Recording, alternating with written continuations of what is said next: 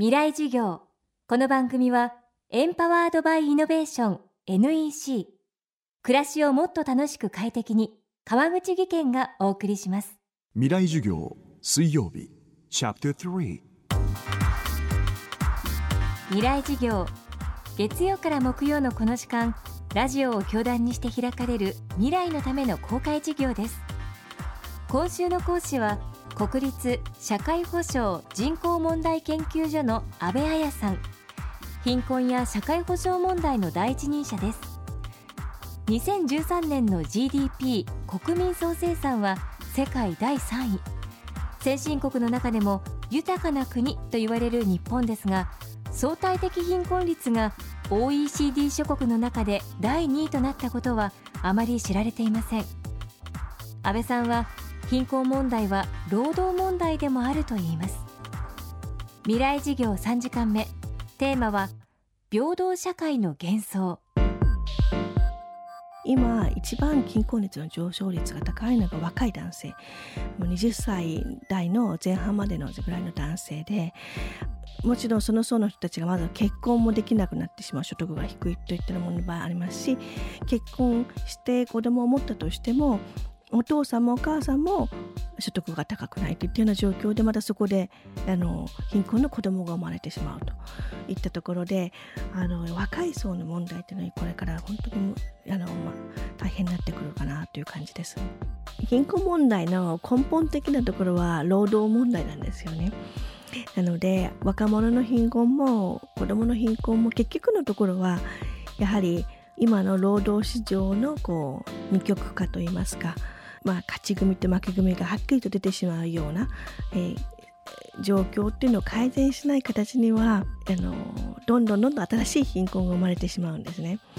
ですのでそこの改善っていうのはぜひやはりやっていかなければいけないところだと思います。ただそこは非常に難しいですね。非正規労働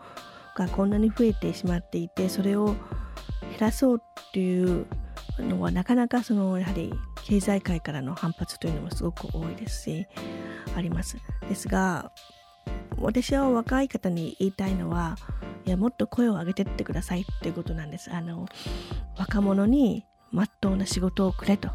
いうふうにどんどんこうあの訴えていただいて声を上げていってほしいなというふうに思います。そうしない限りなかなかこれを変えなきゃいけないっていうこう機運が高まりませんね。なのでそこはぜひあの若者の方々に頑張っていただきたいで自分の力でこのあの状況を変えていくんだというふうに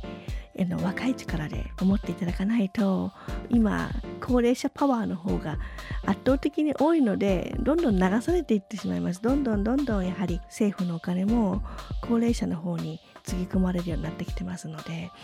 若者がおとなしすぎるとそれに対抗できないなと思います。おそらく格差っていうのは何もしなければ生まれてくるもんだと思うんです。で何か対策をしなければいつも格差っていうのは広がる方向に向かうものなんですね。であの日本はあまりにも長い間平等な社会だというふうに思い込んできたわけです。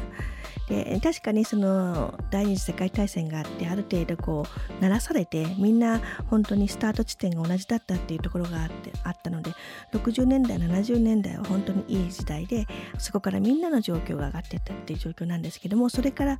もう50年も経ってしまってるんですね特に今の若い方々なんかは全然そんな平等な社会に生まれてさえもいないんですね。ですのであの日本が平等社会だっていうのは本当にこうあの頭の中のイメージだけで確かにこのイメージ信じ込むのは非常に気持ちのいいものであの信じたいんだと思うんですね。ですけれども実際はそうじゃないんだよってっていうのはもうそろそろ、はい、事実を直視する時期に来てるかなと思います。未来事業明日も国立社会保障人口問題研究所安倍彩さんの授業をお届けします。